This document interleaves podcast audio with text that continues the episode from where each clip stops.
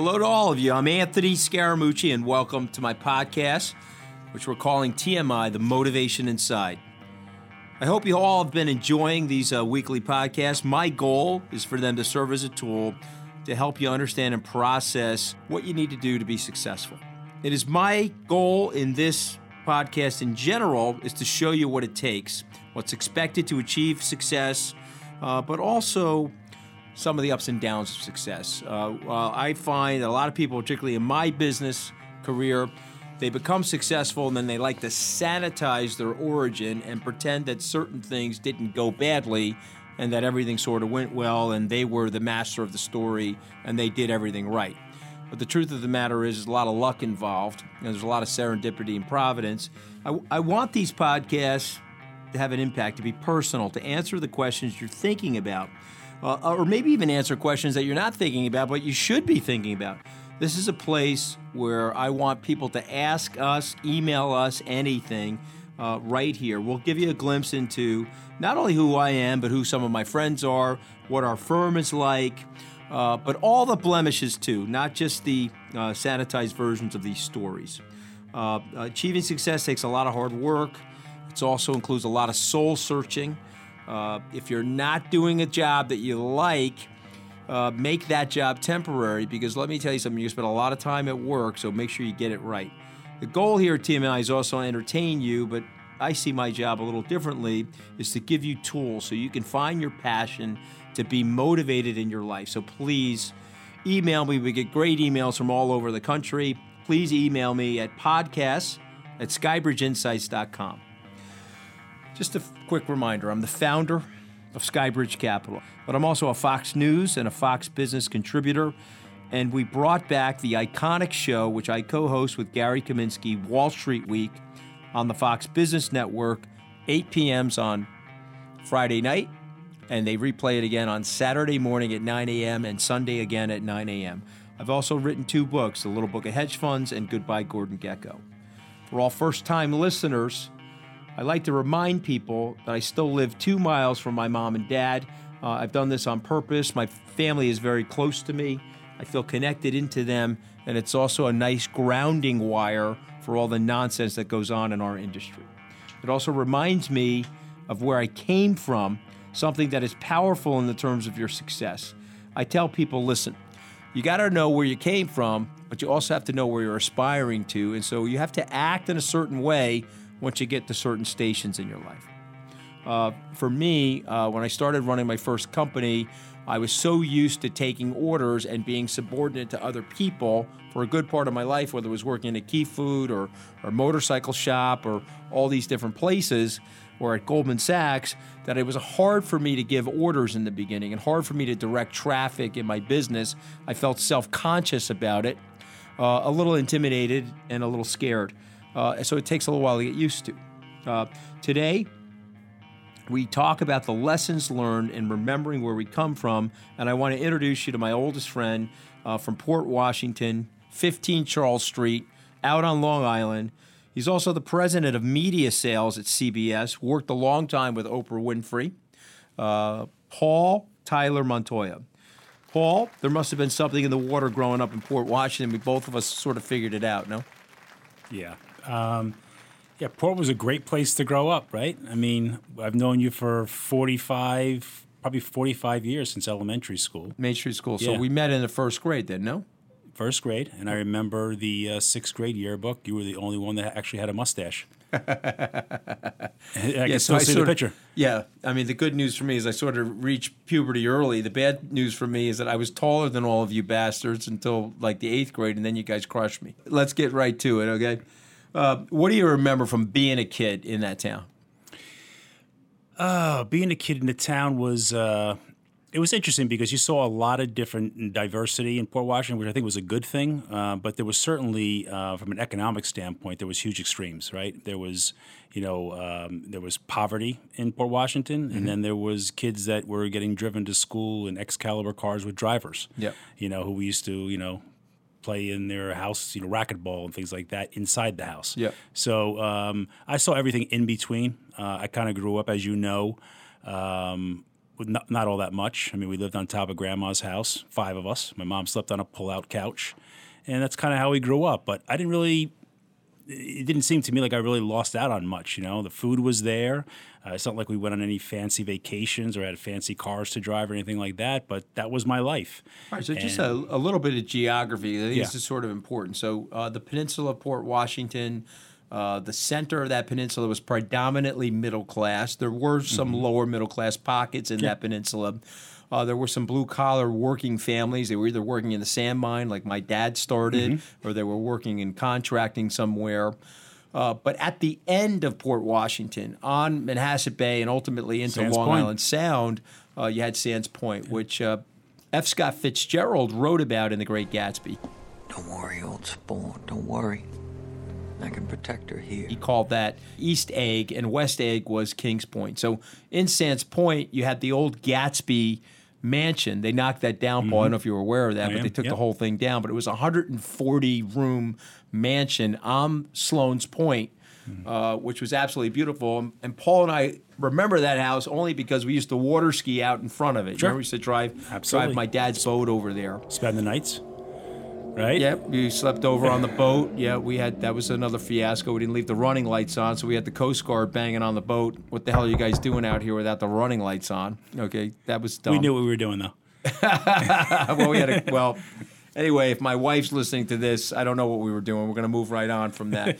but but but I want to go back to this. Okay, your upbringing was middle class. How would you describe your upbringing? Oh, it's uh, middle class. Now, I would probably say a, a notch below middle class. a little bit notch below middle Yeah, class. I mean, you know, you know, my mom worked uh, close to thirty years at Publishers Clearinghouse. She was a clerk there. Mm-hmm. My parents were divorced, as you know, when, when uh, I was like two years old. So my dad was upstate New York. I used to spend the summers with him. I remember that. So, but you know, at the same time, I had a close feel of family because we grew up with my grandmother living downstairs with my grandfather, and the barn in the back was a converted house where my cousins and my aunt and uncle lived. Yep, So I we had a great like you know.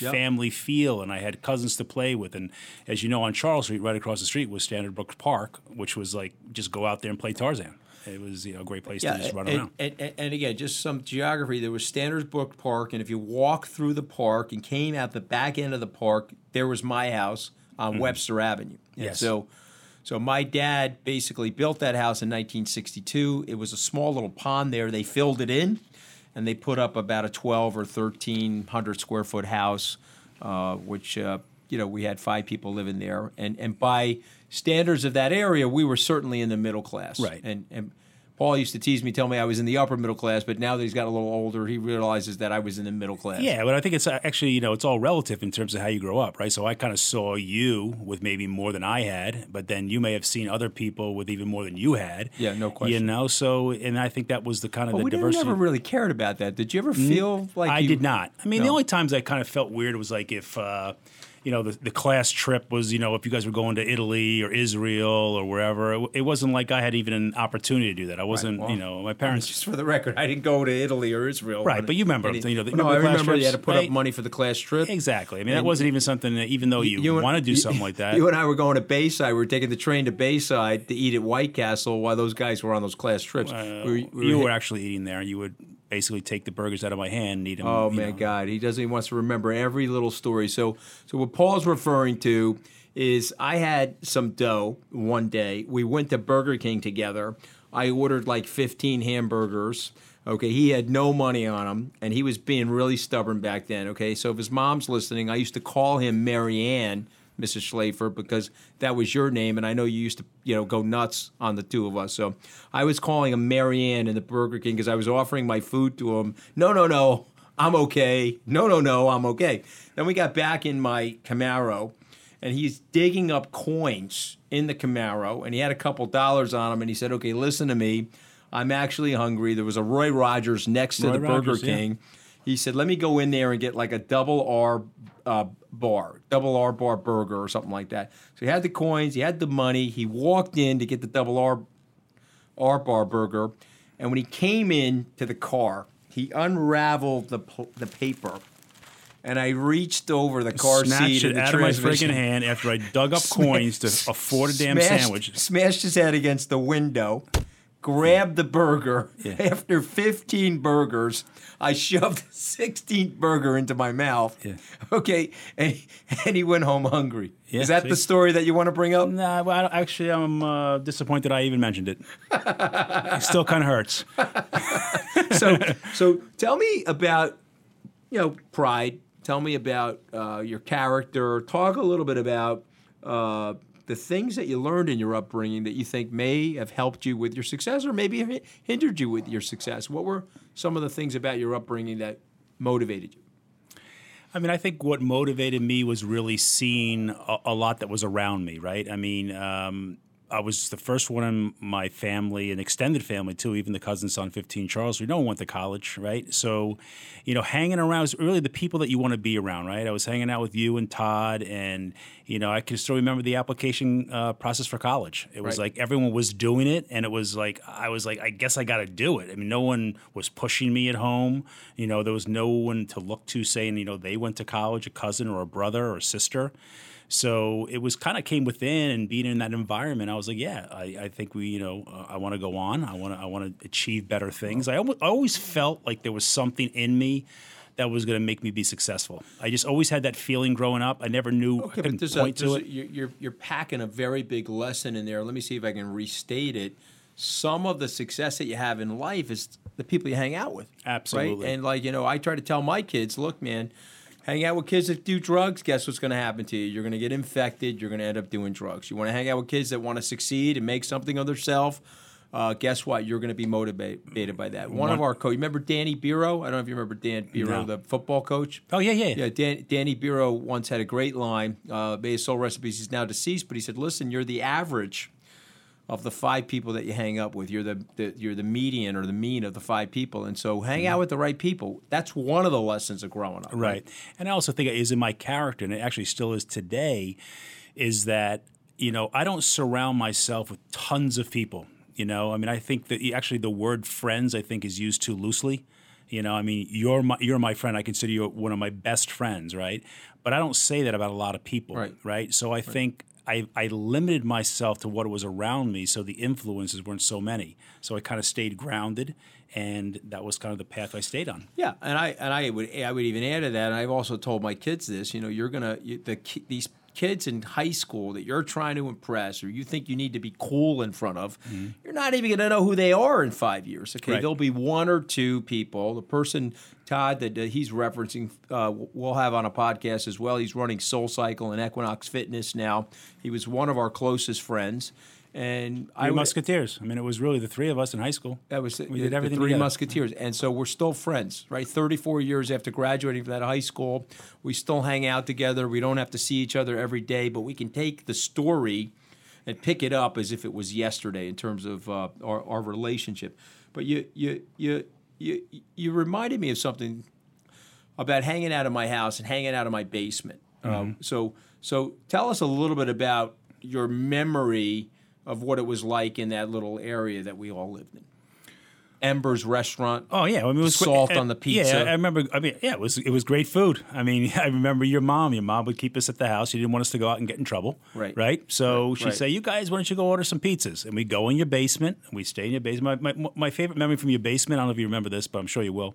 Is uh, me, you, and Todd were down in the basement, and it was like a rainy night, and we were watching The Exorcist. Oh, my and you God. had that TV that if any sound, like a sneeze Yes, or a clap yes. or whatever, it would shut the TV off automatically. Yes. And here we are, like 16 years old, we're eating Ember's pizza, and one of us sneezed, and the whole basement went black, and we would flip and out. we were scared shitless. I mean, none of us moved. I think for 10 minutes. Right. So this is a, this is a big deal for us because I'm going to take you back. My father sprung for HBO and Cablevision. oh, you remember yeah. that that beige cord that came out of the TV and you had to press the button. Yeah. And at that time, HBO, if you were living on Long Island, was number 6 Mm-hmm. on the on the on the button presser. And you had R-rated movies. That was okay? the thing about it. It had you saw you saw skin. Yeah, exactly. It was So like wow, skin, there were like little boobies Yeah. and things like that, and we were probably like 14 or 15 years I old. I still remember watching Looking for Mr. Goodbar. looking for Mr. Goodbar with Diane Keaton. Yeah. We watched that in my my dad's basement. Uh, uh, Young Frankenstein. But on that night, we were scared shitless of The Exorcist. There's no question about that. What's the craziest thing we did as kids? Do you remember? Crazy. We, hmm. We don't think we did too many crazy things. Were you, I mean, I, were you with me at Action Park when we went to the quarry and I jumped off the sixty foot uh, ledge? I don't remember and that. Bruised both of my feet and could Nope. barely walk out of that thing. Nope. Okay, well, the, Ashley, that was the stupidest thing that I've ever done. I can't even believe I my cousin Bobby talked me into that. How many brothers and sisters? You had, you had th- two brothers and a sister, yeah, right? well, you have uh, from from marriage one. Yep. All right, so Pop, who came uh, from Cuba at 19, uh, I had my sister Kim, Scott, Ralph, myself, and then I have a half sister Lexi from his second marriage, and I have a half sister Marcy from his third marriage. You know, Pop keeps active. He's 84 years old, and I have a 22 year old sister.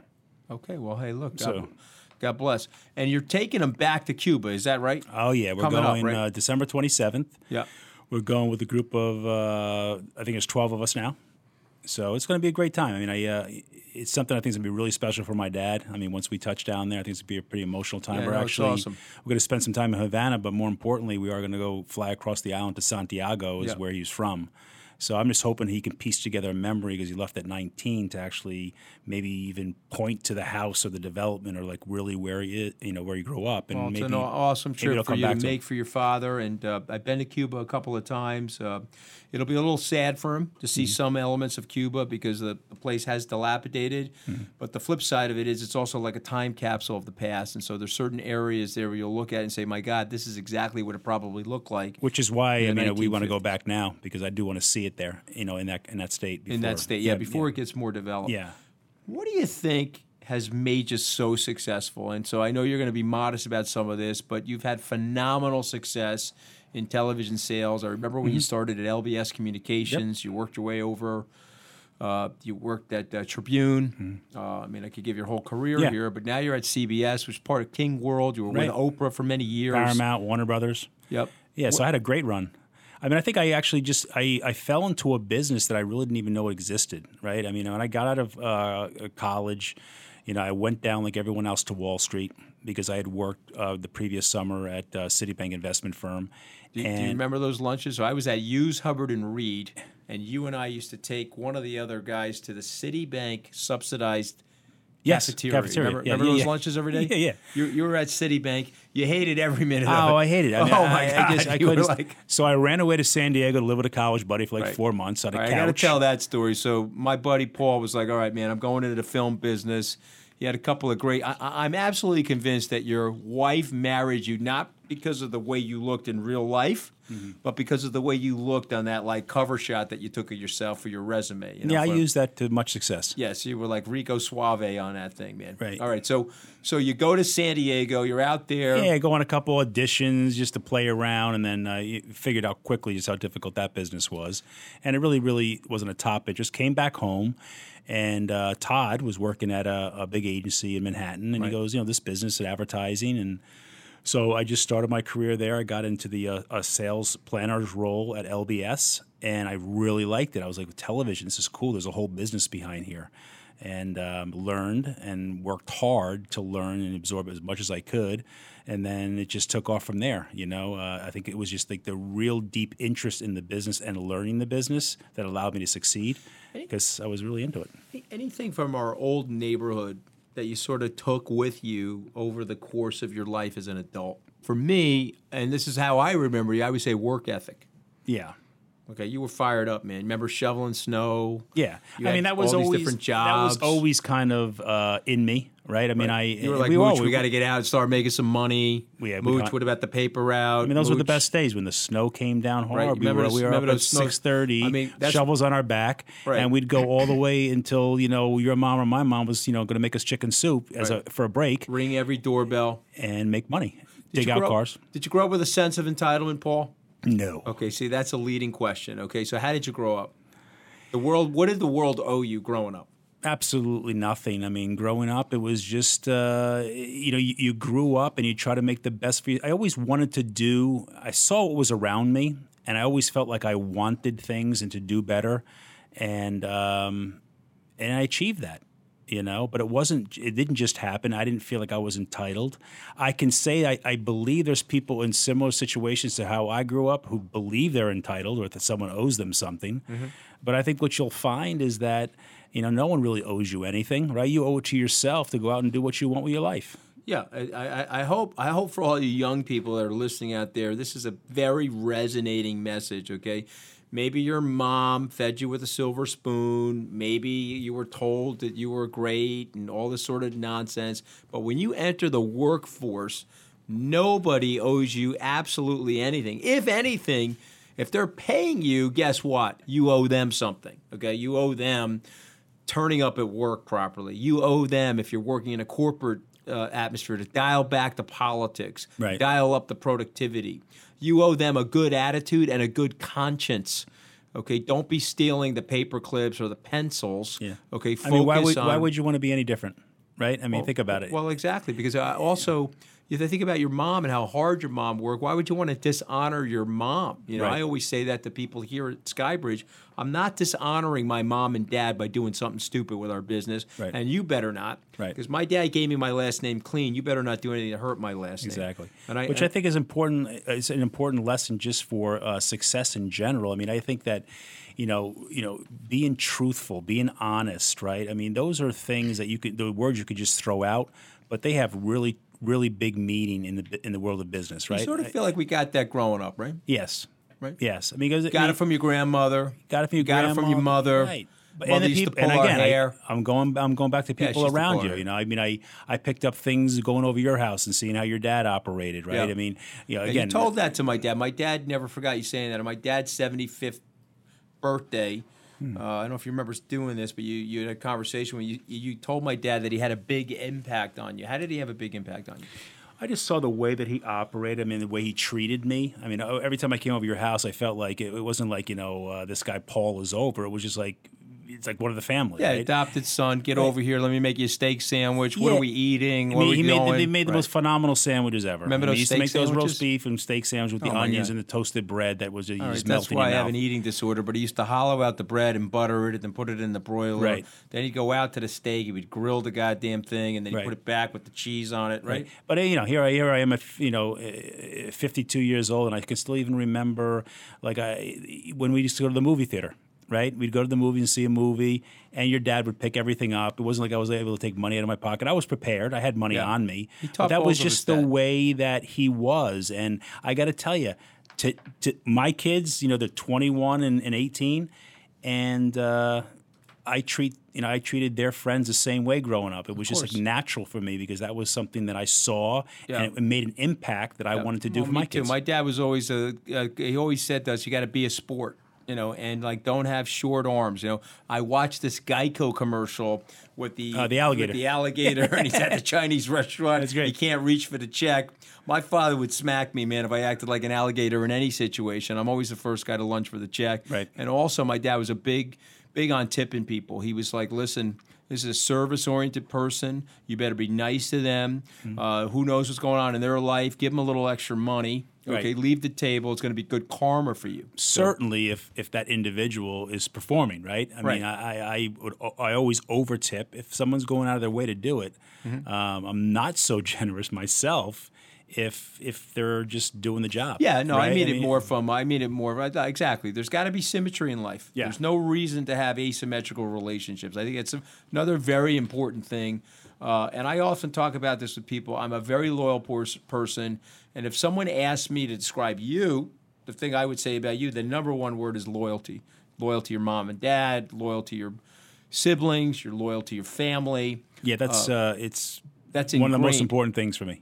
But You know, but, I mean- but I think people get in trouble, Paul, is that they're super loyal, but then all of a sudden people are not super loyal to them, and there's an asymmetrical loop of the loyalty. Mm-hmm. You have to sort of be careful about that because it's not like it's a quid pro quo or Right. a linear transaction. I'm not saying it that way.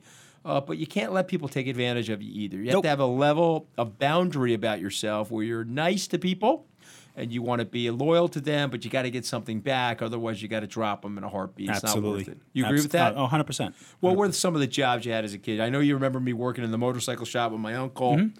I had Uh, the paper, paper out, so I had right. the President Streets, you know, you know, South Washington, Jefferson.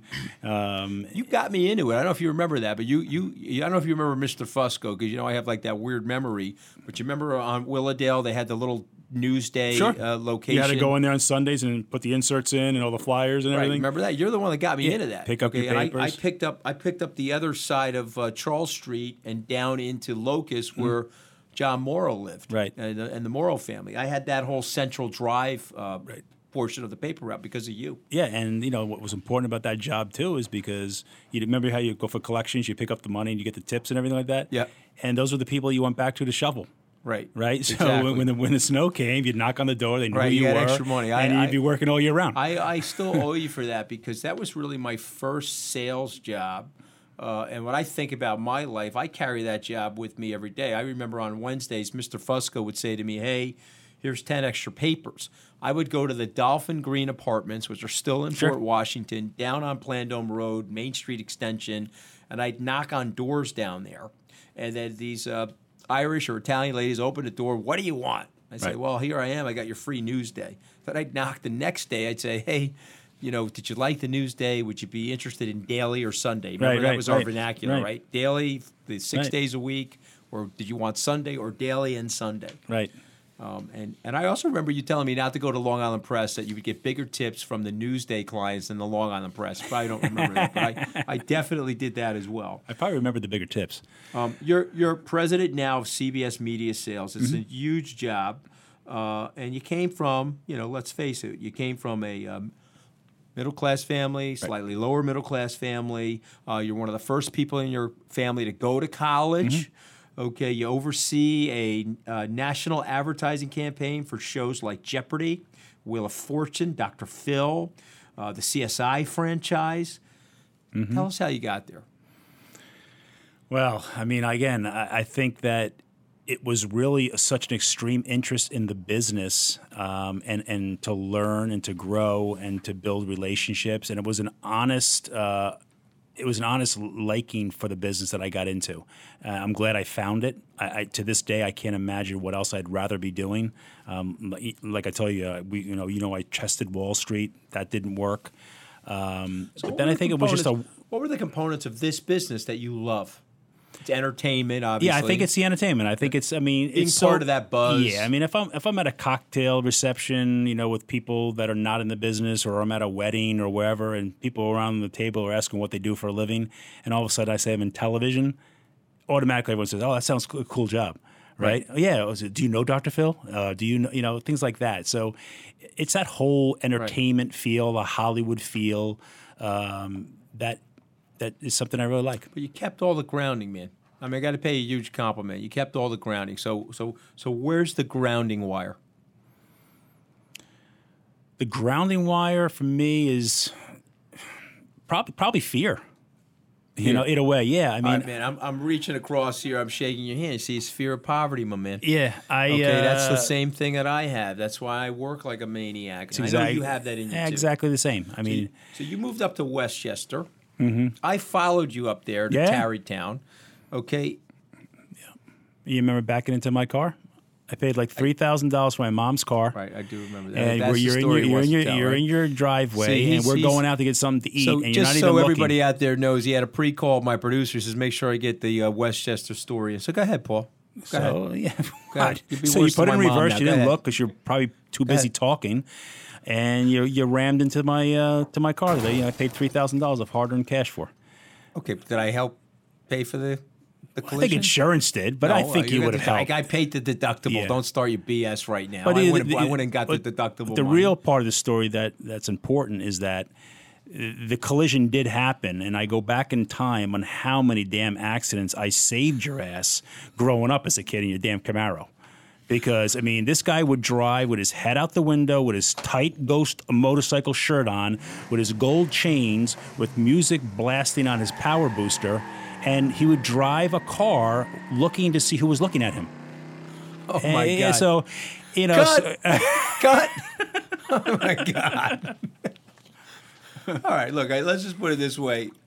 Let's put it this way. I've never been a good driver. You can ask anybody that's ever been in the car with me. We they know that. know that I'm not a good driver. I get a little distracted. But who had good hair back then, bro? Come on, man. Yeah, yeah, you I still have good hair. everywhere. Remember You still have good hair. Soundview hairstylist. You remember Hugo and Marcello blowing the hair and Yeah, shit yeah, back in before like Tony Manero days, Yeah, right? before the school pictures. I get what it. what was it uh, that it took from your upbringing that you've tried to share with your kids, and how much of that ha- do they get, and how much of it do they not get? Well, you know, I have I have mixed thoughts on this. You know, I uh, I hope my kids get it. Sometimes I step back and I'm like, am I doing a little bit too much for them? You know, you got to give them some rope. They got to make some decisions. But God, after you know 20 years and 18 years, if I haven't instilled you know the values and principles that I, I've wanted to at this point, um, I mean, there's going to be some figuring out they're going to have to do. But they're on the right path. I mean, Ty- Tyler's doing- Tyler Tyler worked here last summer as a summer associate. He did a great job here. What's he doing this summer? He's uh, uh, doing an internship uh, down in New Jersey at a law firm. Okay, does he like asset management and money management, or He's he like unsure. I think he's a kind of. Uh, I mean, the kid likes to learn. That's it. He's already told me he wants to go on to law school probably or get his Okay, MBA. So uh, I think he's still trying to figure out really where that interest lies right now. But um, I mean, I think if you ask him right now, he'd probably say, "I want to be an agent." You know, A sports sports agent or a movie agent, movie- talent I think? Okay, sports good. probably focused, but that's right now. All right, good. Um, you, you you you had a uh, you had a huge impact on me too. No. Uh, we stayed out of trouble, more or less. Not that we didn't get in our share of trouble, because who doesn't when you're a teenager? Uh, but we were both directed. Do you think you were going to be successful? I always felt like I, uh, like I said, there was a always a feeling in me that I was going to be able to achieve something Yeah. good. You know, Why? I, I don't know why that feeling was in me. Right. I you- really don't. I just always feel that felt. about? Did you, I always felt that about you? Did you feel that about me? oh, I, yeah, of course, you for sure. Why? Oh, because you had all the tools, right? I mean, you had the ability, you know, at uh, 16 years old, to, you know, carry a conversation on with the parents of wherever house we walked into. You were very open that way. Um, you know, you just had this this confidence, you know, that you still have today, without blowing too much smoke. But it's a gift, right? I mean, I think the a, a parent's job, and, and the thing that I hope I've done for my kids is given them the gift of confidence, right? I mean, I think that is so important in life. If you if you if you don't have the confidence, you know, built in, I mm-hmm. think you're you're limiting yourself. But if you're if you're filled, if your bucket's filled with the, the knowing that you're a confident person, I think you can get through anything. I think it's a big gift. Before I let you go, what is some of the self talk that you've had to have with yourself when you've been down? You know, where something didn't go the way you expected. Maybe a job you missed, or maybe uh, you missed an account somewhere, or you got kicked in the teeth in your career. Uh, you had to get your confidence built back up, and so what? What was some of that self talk? Hmm. I step back and I and I and I look about what what I have, and I look at the important things that I have. You know, um, I'm married 25 years in October. I got beautiful bless. children. I want to be a grandfather, by the way, in November. Nicole's pregnant. I didn't know Oh, if I I you. had no idea. Congratulations Right? announcing that on TMI. this also stands for too much information, but not in this case. Congratulations on that. Thank you. Well, I think that's the biggest lesson for uh, our, our listeners is appreciation. And I said this last night at a dinner. I said I can tell right away if I'm going to get along with somebody if they're coming at life with a sense of appreciation for all of the things that the good Lord has given them.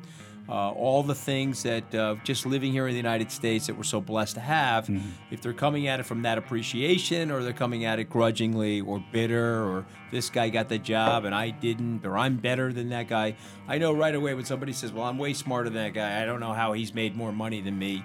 Uh, I'm trying to hold the vomit back in my mouth. You know, who Right. cares? Exactly. Uh, I try to tell my kids celebrate the successes of your friends, live life with a great appreciation. You're very, very blessed, uh, and help the other guy. I think that's a huge thing, and that's something that you did for me. I hope I did that to some extent for you. Just lift each other up, try to help each other. I think those are the real lessons from the way we grew up. Coach, and- listen, you've been you've been a huge influence on my life from the from the beginning, really, right? and vice and vice know, versa. so, and that's uh, what that's what good friends do do for each other. So, so I, I want to thank my uh, my oldest childhood friend Paul Montoya. Uh, thank you for being a guest on TMI. Uh, thank you for not telling all of my listeners that you beat my ass in in the fifth grade, and we both got over it. So I want to not mention that. Hey, yeah, I mean, and I just want to say to you, I go, you know, I've listened to every one of your podcasts, And I really think that you found your calling because you have a really great face for radio. well, you have a face for Morse code and a hairline for uh, for car- you have a hairline for carrier pigeon. Just so you know. All right, but our but our but our listeners, uh, they can't follow you on Twitter or Instagram because you're not a social media guy. Sign of your No, age. not at all. So I really can't help you there.